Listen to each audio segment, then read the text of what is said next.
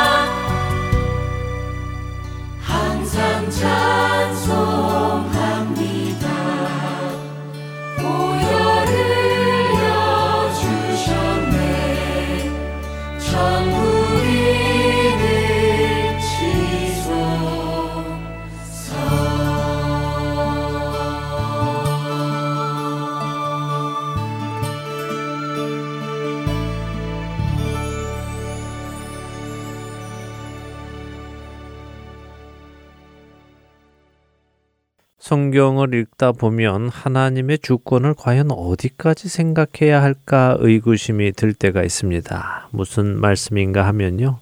우리 모두는 하나님의 주권을 인정합니다. 그렇죠? 세상의 모든 것이 하나님께 속해 있고 하나님의 계획을 따라 하나님의 뜻을 따라 이루어지고 있음을 인정합니다. 적어도 그리스도인들은 말입니다. 그런데 그 주권을 어디까지 인정하느냐 하는 것입니다. 이론적으로는 분명히 모든 것이라고 말을 하고 동의하지만요. 우리의 실제 삶에서 우리는 하나님의 주권을 나의 삶 어느 선까지 인정하며 사느냐 하는 질문을 드리는 것입니다. 내 삶에 기쁜 일, 즐거운 일, 형통한 일이 생길 때 우리는 하나님께서 은혜 주셔서 일이 잘 풀렸다. 하나님께서 복 주셔서 좋은 일이 생겼다고 생각하고 또 말을 하지요. 그리고 그렇게 하나님께서 복을 주셔서 좋은 일이 생긴 것을 당연하게 여깁니다. 그런데 반대로 나쁜 일이 생길 때는 어떨까요? 여전히 하나님께서 이것을 내게 주셨다고 인정하며 받아들입니까? 아니면, 어, 하나님 뭔가 착각하신 거 아닌가요? 이것은 제게 일어날 일이 아닌데 일어난 것 같습니다. 어서 거두어 가주세요. 라고 하시지는 않습니까? 물론 제가 아는 많은 분들은 어려운 일이 생겼을 때 하나님께 하나님 왜 이 일을 허락하셨는지 지금은 잘 모르겠지만 하나님께서 허락하셨으니 이 일을 통하여 하나님께서 제게 가르치시려는 것을 잘 배우겠습니다 하시며 겪어 나가는 분들도 계십니다. 여러분은 어떤 편이십니까? 하나님의 주권을 인정하신다면 내게 일어나는 어떠한 사건이 하나님의 주권 아래서 일어난 것을 인정하십니까? 그것이 좋은 일이든 나쁜 일이든 말입니다. 하나님의 주권 밖에서 일어나는 일이 있다고 생각하시는지요?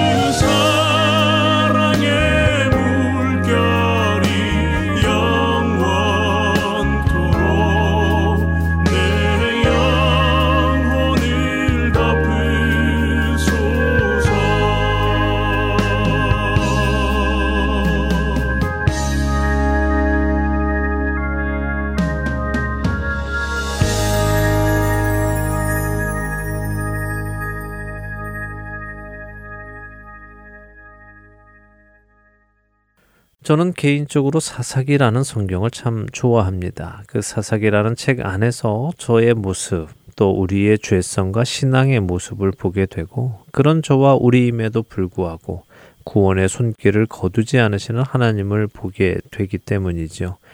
그래서 올 초부터 사사기를 여러분과 한 장 한 장 읽고 생각해 보는 시간도 가졌었습니다. 사사기의 주제를 한마디로 한다면 그때는 이스라엘에 왕이 없었으므로 사람들이 각기 자기 소견에 옳은 대로 행하였다는 것일 것입니다. 하나님의 백성으로 하나님의 신부로 하나님께 택함 받은 이스라엘 민족 그들은 그럼에도 불구하고 하나님을 왕으로 모시고 살지 않았습니다. 하나님을 왕으로 모시고 살지 않았다는 말은 하나님의 말씀을 귀담아 듣고 순종하며 살지 않았다는 이야기입니다.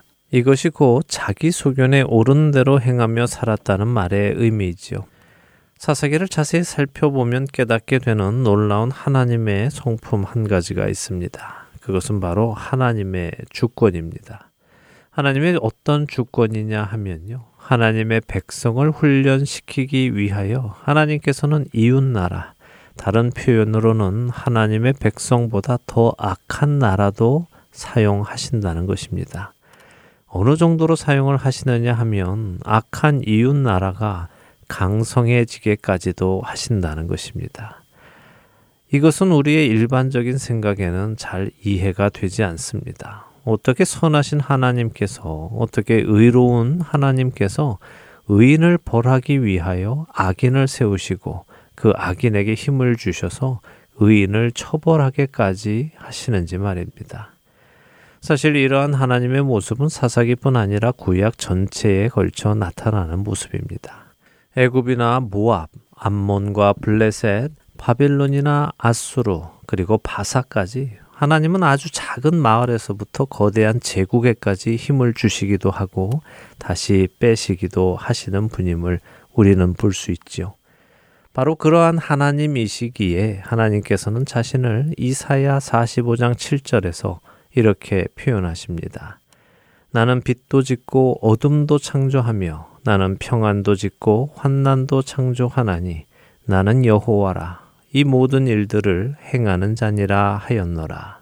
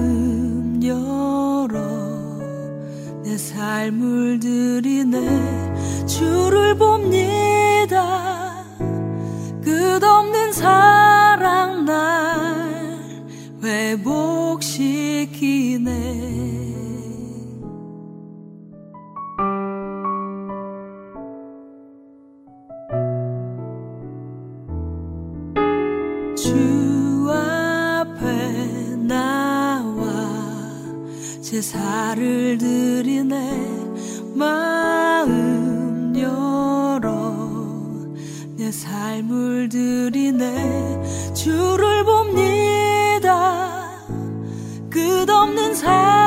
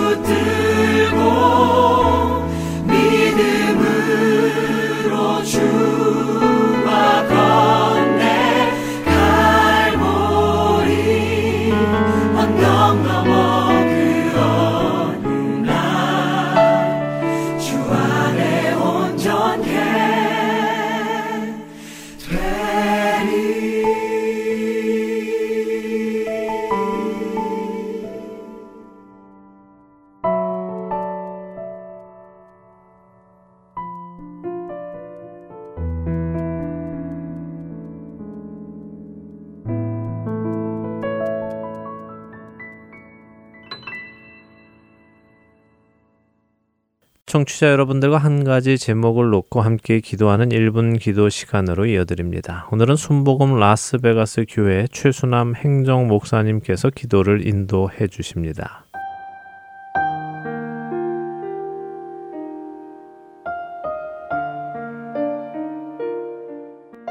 헐튼 서울 1분 기도 시간입니다.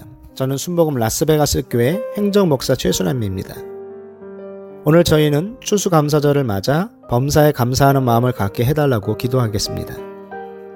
추수감사절의 유래는 신앙의 자유를 찾아 메이플라워를 타고 2개월이 넘는 고난의 항해 끝에 동부 해안에 도착한 102명의 청교도들로 시작됩니다. 그런데 이들은 감사할 조건이 있어서 이 명절을 시작한 것이 아닙니다. 첫해 겨울을 보내면서 굶주림과 추위, 그리고 괴혈병과 폐렴 등으로 인해 거의 반수가 죽었습니다. 다음 해 다행히 인디언들에게 옥수수와 밀을 경작하는 방법을 배우고 가을 추수에 인디언들을 초대해서 당시 흔했던 칠면조를 잡아서 먹은 것이 유래가 되어 지금까지 이 명절을 지키고 있는 것입니다. 이렇게 추수 감사절의 시작은 가장 어렵고 힘든 상황에서도 뒤돌아보면 하나님의 인도하심이 있었음을 깨닫고 하나님께 감사함으로 인해 시작된 명절입니다. 어떻게 그들은 그 많은 어려움이 있었음에도 불구하고 하나님께 감사할 수 있었을까요? 그것은 그들은 어떤 상황에서도 감사하는 마음이 있었기 때문입니다. 사랑하는 가족이 죽었습니다. 병으로 죽고 추위로 죽었습니다. 그들은 굶주리고 있었습니다. 그때 그들이 주님을 원망하고 신앙을 버렸다면 그 고난이 끝나도 그들은 감사하지 않았을 것입니다. 그러나 그들은 고난 중에도 감사할 수 있었기 때문에 고난이 끝난 지금 감사의 축제를 드릴 수 있는 것입니다. 그들은 그들이 지금 처한 상황과 환경 때문에 원망하고 불평하지 않았습니다. 또한 그들은 그들이 형편이 좋아서 감사한 것도 아니었습니다. 그들은 어떠한 상황과 형편에서도 감사하는 신앙을 가지고 있었던 것입니다. 이것이 바로 범사에 감사하는 마음입니다. 이렇게 어떤 상황과 형편에서도 주님만으로 인해 감사할 수 있는 마음을 갖게 해달라고 함께 기도하겠습니다.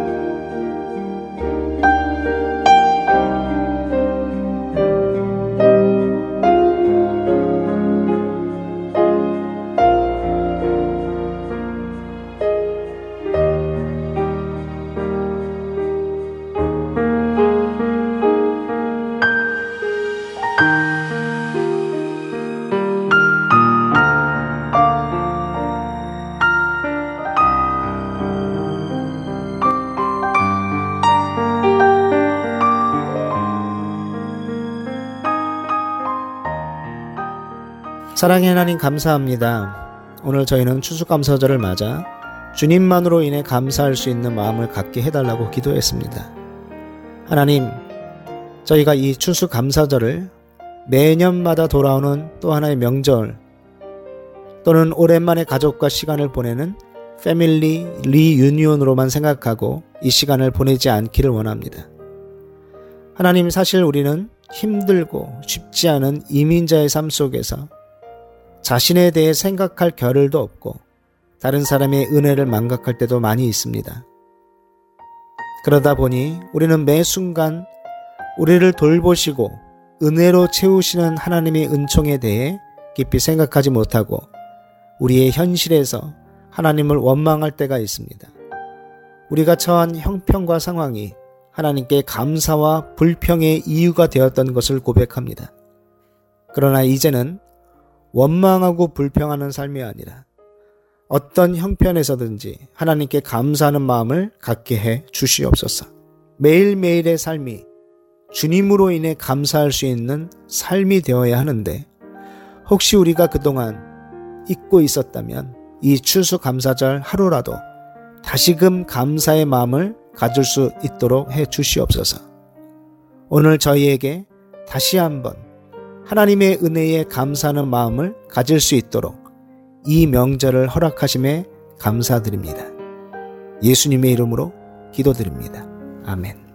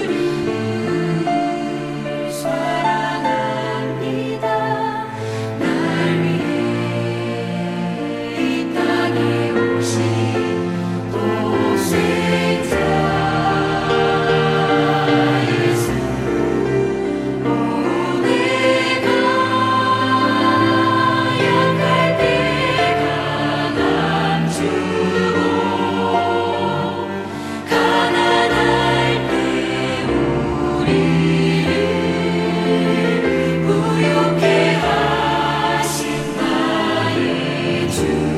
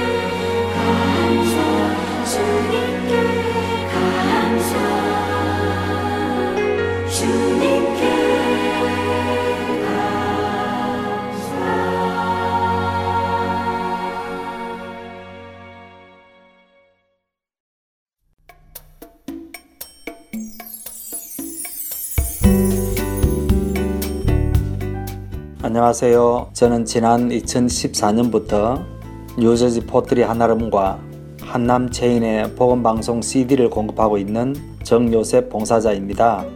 믿지 않는 분들에게는 예수님의 복음을, 믿는 자들에게는 생각과 마음을 지킬 수 있도록 도와주는 복음 방송이 정말 얼마나 감사한지 모릅니다. 우리 주님께 찬양과 영광을 돌려드립니다. 감사합니다. 안녕하세요. 저는 오하이오의 멜본에 있는 한국 마켓과 영식당 그리고 콜럼버스에 있는 풍민식당과 사라가 식품점에 복음방송의 CD를 비치하고 있습니다. 복음을 전하는 작은 일에 사용하여 주심을 하나님께 감사드립니다. 귀 있는 자들에게 복음을 전하는 이 사역에 동참하실 분들은 복음 방송 전화번호 602-866 8999로 연락 주시기를 부탁드립니다.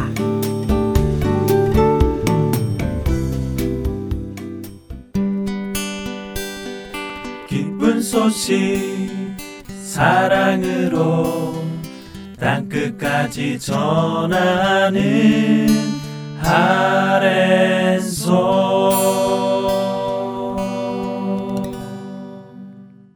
그리스도인으로 살아가는 것이 어떤 것인지 성경 속에서 찾아가 보는 시간, 새 사람을 입으라로 이어드립니다.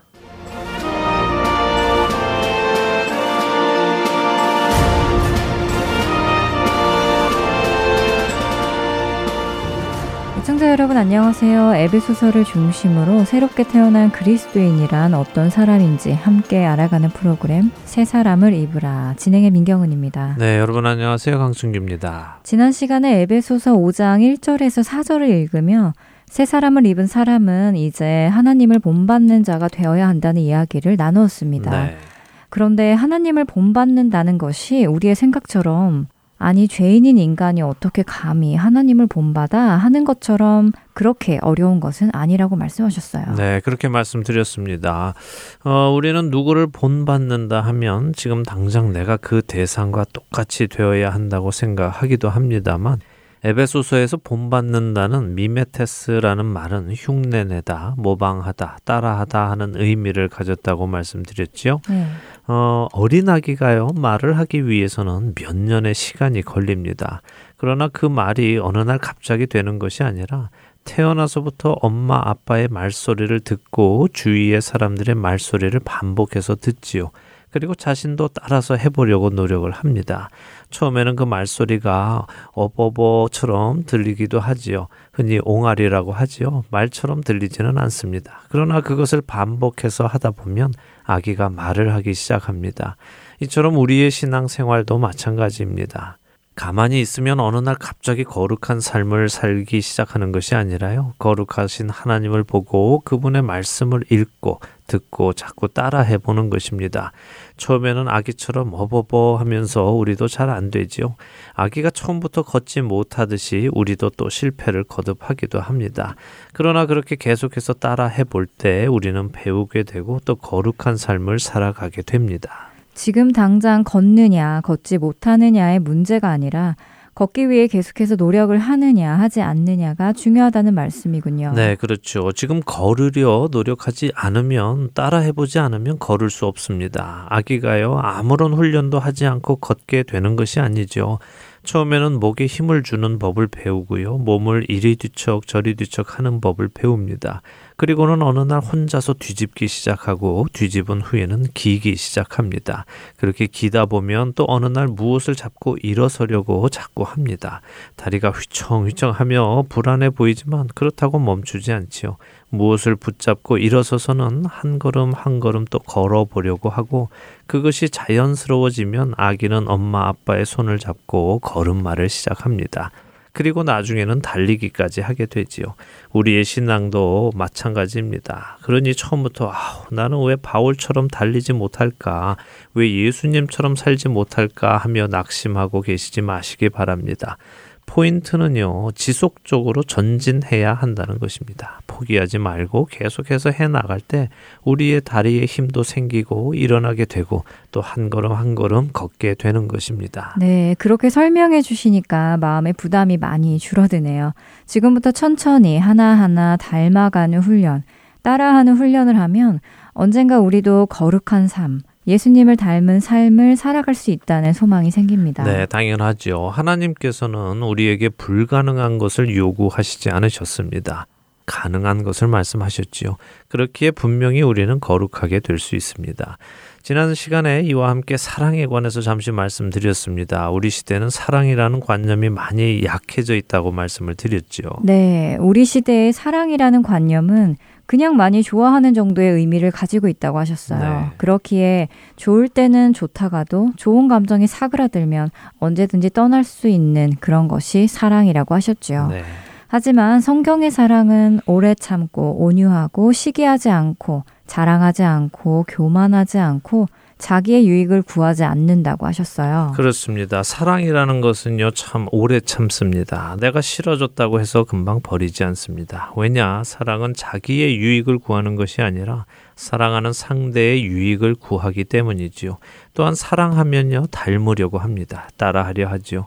우리는 우리 자신이 사랑하는 것을 닮으려고 노력합니다. 우리가 하나님을 사랑하고 우리 위에 생명 주신 예수님을 사랑한다면 우리는 하나님을 또 예수님을 닮으려고 노력할 것입니다. 억지로 하는 것이 아니라 기쁨으로 내가 원하기에 하게 됩니다. 어린 아기가 걷기 시작하는데 억지로 걷는 것을 연습하는 것이 아닙니다. 걷기를 원하죠. 왜냐하면 자기가 사랑하는 엄마 아빠가 다 걸어 다니시기 때문입니다. 또 아기가 말하기 원하죠. 왜냐하면 자기가 사랑하는 엄마 아빠가 다 말을 하셔서 그렇습니다. 사랑하기 때문에 따라하게 되는 것입니다. 자, 우리가 하나님을 본 받으려면 그분의 성품이 어떤지를 알아야 한다고 말씀드렸습니다. 그렇죠. 우리가 하나님이 어떤 분이신지 모르면 그분을 본받을 수 없습니다. 네. 그렇기에 성경을 읽고 성경을 통해 하나님 또 예수님을 배워야 하죠. 맞습니다. 그래서 지난 시간에 에베소서 5장 3절과 4절을 통해서 음행과 온갖 더러운 것과 탐욕은 입 밖에도 올리지 말아야 한다는 것을 보았습니다. 있습니다. 또한 지저분하고 더럽고 유치한 희롱의 말도 해서는 안 되는 것을 성경이 말씀하시는 것을 보았습니다. 이런 것들부터 우리가 깨닫고 따라 해 보기 시작해야 합니다. 애청자 여러분들이 이 성경의 말씀을 여러분의 마음판에 잘 새기시면요. 여러분이 혹시 깜빡하고 더럽고 유치한 세상적인 농담을 하며 사람들과 웃고 즐기게 될 때 여러분 안에 살아계시는 성령 하나님께서 그것을 생각나게 하실 것입니다. 내가 막 깔깔대고 웃다가도 내 안에서 기뻐하지 않으시는 성령님의 감정을 느낄 수 있지요. 그럴 때는 얼른 그 음성에 순종하여 돌이키시기를 바랍니다. 또 필요하다면요 사람들 앞에서 아우 제가 필요 없는 농담을 했네요 본이 되지 않는 말을 했네요 또 분위기를 좋지 않게 했네요 하면서 인정하고 내가 좋지 않게 만든 그 자리의 분위기를 바꾸는 것도 좋습니다. 이런 것은 부끄러운 것이 아닙니다. 오히려 그리스도인이라면 그때그때 민감하게 성령님의 인도하심을 따라서 순종하며 바른 길로 고쳐 나가는 것이 필요합니다. 그렇게 되는 여러분들 또 저희가 되기를 바랍니다. 어, 이제 에베소서 5장을 조금 더 보지요. 에베소서 5장 5절에서 7절 읽고 이야기 나누겠습니다. 네. 너희도 정령 이것을 알거니와 음행하는 자나 더러운 자나 탐하는 자, 곧 우상 숭배자는 다 그리스도와 하나님의 나라에서 기업을 얻지 못하리니. 누구든지 헛된 말로 너희를 속이지 못하게 하라. 이로 말미암아 하나님의 진노가 불순종의 아들들에게 임하나니. 그러므로 그들과 함께하는 자가 되지 말라 자, 계속해서 세 사람은 어떤 사람인지를 성경 말씀해 주십니다. 5절은 왜 우리가 앞선 3절과 4절에 나온 음행과 온갖 더러운 것과 탐욕을 우리 입에도 담지 말고 또 누추하고 어리석은 희롱의 말도 하지 않아야 하는지 설명을 해 주시는 것입니다. 왜 그런 말조차 하지 말아야 하느냐? 그 이유는 음행하는 자나 더러운 자나 탐하는 자, 곧 우상숭배자는 그리스도와 하나님의 나라에서 기업을 얻지 못하기 때문이라고 하십니다. 아주 중요한 말씀입니다. 어떤 자가 하나님 나라에서 기업을 얻지 못한다고 하십니까? 음행하는 자나 더러운 자나 탐하는 자가 그렇다고 하시네요. 네. 자, 음행하는 자는 어떤 자일까요? 원어적으로 보면 자신의 몸을 파는 사람을 뜻합니다. 그런데 더 자세히 성경적으로 보면요. 불법적인 성행위에 빠진 사람을 의미하죠. 불법적인 성행이란 무엇일까요? 이것은 성매매를 의미하는 것이 아닙니다. 성경에서 말씀하시는 합법적인 성관계는 오직 법적인 부부 안에서만 가능합니다. 결혼을 한 배우자와 배우자 사이에서만 가능한 것이죠.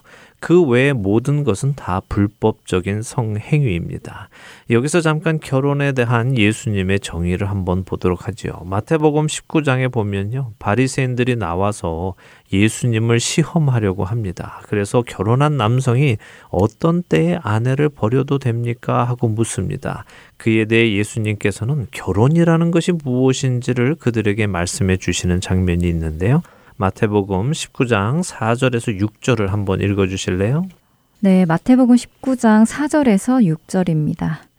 예수께서 대답하여 이르시되 사람을 지으시니가 본래 그들을 남자와 여자로 지으시고 말씀하시기를 그러므로 사람이 그 부모를 떠나서 아내에게 합하여 그 둘이 한 몸이 될지니라 하신 것을 읽지 못하였느냐 그런즉 이제 둘이 아니요 한 몸이니 그러므로 하나님이 짝지어 주신 것을 사람이 나누지 못할지니라 하시니. 네, 잘 보세요. 바리새인들은 예수님께 결혼한 남성이 어떤 때에 아내를 버릴 수 있습니까 하고 물었습니다.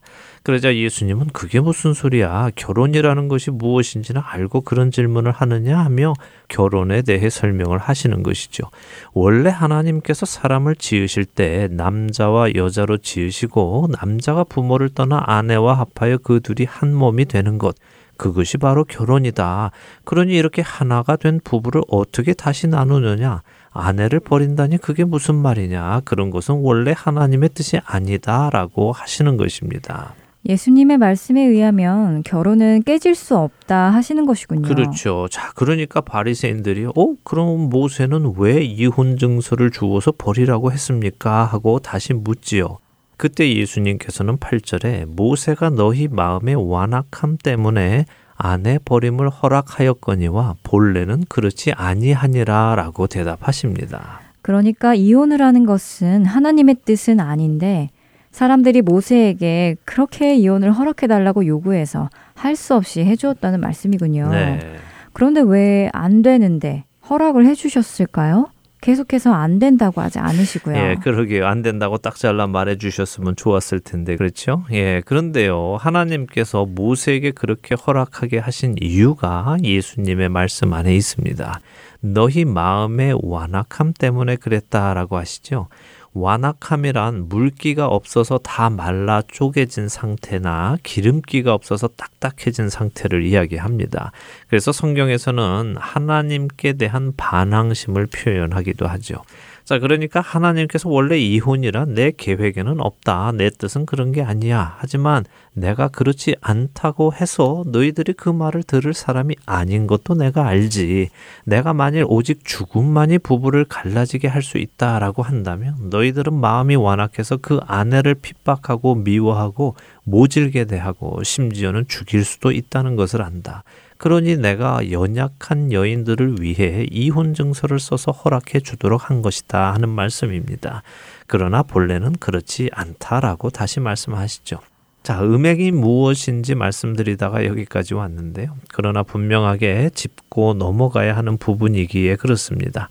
음행은 불법적인 모든 성행위를 말합니다. 성경에서 허락된 합법적인 성관계는 부부 안에서만 가능합니다.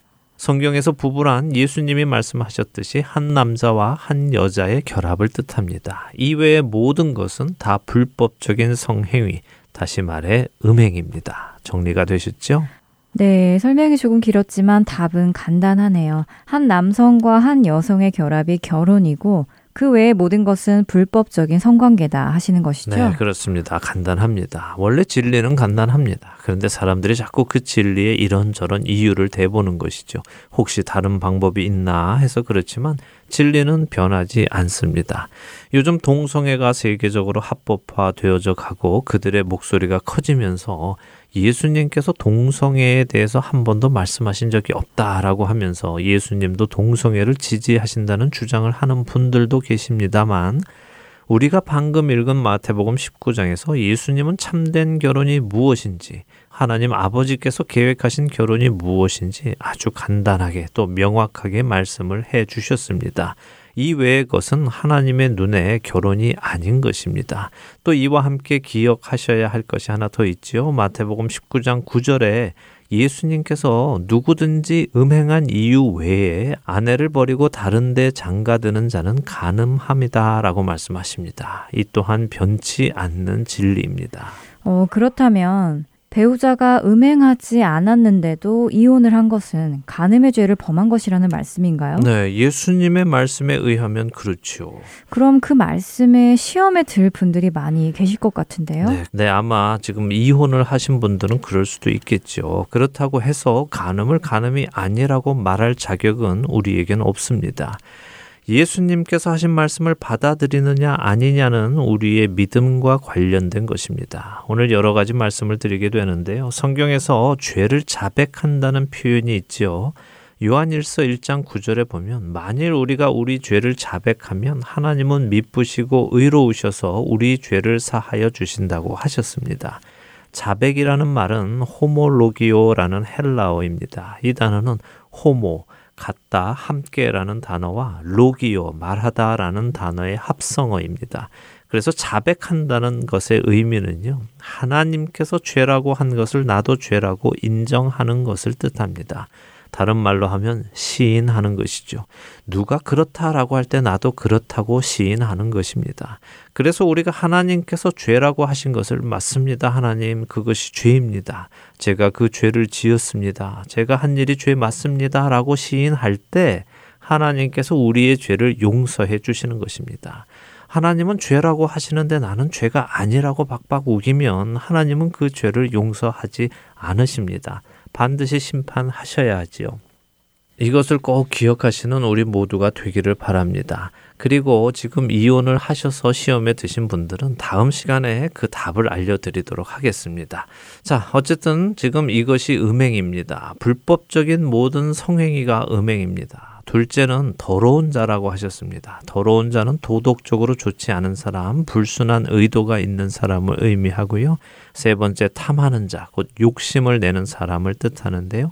원어적인 의미는 이익을 위해 욕심을 내는 것을 뜻합니다. 자, 이런 사람, 음행하는 자, 더러운 자, 탐하는 자는 하나님의 나라에서 기업을 얻지 못한다고 하십니다. 기업을 얻지 못한다는 것은 무슨 의미일까요? 기업을 얻는다는 것은 상속을 받는 것을 의미합니다. 상속은 누가 받습니까? 상속은 자녀가 받는 것이죠. 그러니까 기업을 얻지 못한다는 말씀은 결국 하나님의 자녀가 되지 못한다는 말씀과 마찬가지겠네요. 네, 맞습니다. 하나님의 자녀가 될 수 없다는 말씀입니다. 이것은 정말 중요한 말씀입니다. 오늘 사실 우리가 불과 세 구절만 보지만요. 정말 중요한 포인트가 있습니다. 왜냐하면 보세요. 이어지는 6절에 누구든지 헛된 말로 너희를 속이지 못하게 하라고 하시죠. 네. 여기서 헛된 말은 어떤 말일까요? 어떤 말로 속이려 할까요? 어, 지금 읽은 에베소서 5장 안에서 보면 음행하는 자나 더러운 자나 탐하는 자도 하나님 나라에서 기업을 얻을 수 있다. 다시 말해 하나님의 자녀가 될 수 있다고 하는 말이 헛된 말이라고 생각되는데요. 네, 바로 그것입니다. 어느 누군가 에베소 교회 교인들에게 괜찮아 음행해도 또 더러운 말해도 더러운 생각해도 탐욕을 좀 부려도 하나님은 우리를 사랑하셔서 다 받아주시고 용서해 주시고 우리를 자녀 삼아 주셔 하며 속인다는 것입니다. 그러나 7절에 무엇라고 말씀하십니까? 그러므로 그들과 함께 하는 자가 되지 말라고 하시죠. 애청자 여러분들께서 귀담아 들으시면 좋겠습니다. 우리가 사는 이 시대는 하나님의 말씀, 예수님의 말씀을 자신들의 입맛에 맞추어 이해하고 적용하는 사람들이 있습니다.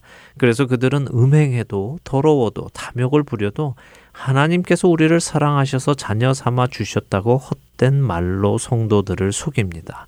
그러나 성경은 우리에게 말씀하십니다. 그것은 하나님의 말씀에 불순종하는 것이라고요. 이런 자들에게 하나님의 진노가 임한다고 하십니다. 그렇기에 우리는 그런 자들과 함께 해서는 안 된다고 하시죠. 이것을 기억하시기 바랍니다. 우리가 우리 육신에 원하는 것을 하며 살아가기에 하나님의 기준에 못 미치는 것은 분명한 죄입니다. 그러나 우리가 하나님께서 제시한 것들을 따라하고 배우고 본을 받으려 하는 중에 아직 기준에 못 미치는 것은 잘못이 아니라 아직 부족한 것입니다. 시간이 필요한 것이죠. 이 부분을 분명하게 기억하시기 바랍니다. 이 부분에 대해서 우리 다음 시간에 조금 더 나누도록 하겠습니다. 네, 꼭 기억해야 할 중요한 이야기를 오늘 나눈 것 같습니다. 에베소서 5장을 다시 펴서 1절에서 7절까지 읽어가며 묵상하고 정리해야 하겠습니다. 한 주간 그렇게 하시는 여러분들 되시길 바라며 새 사람을 입으라 오늘 시간 여기에서 마치겠습니다. 네, 저희는 다음 주 시간에 다시 찾아뵙겠습니다. 안녕히 계십시오. 안녕히 계세요.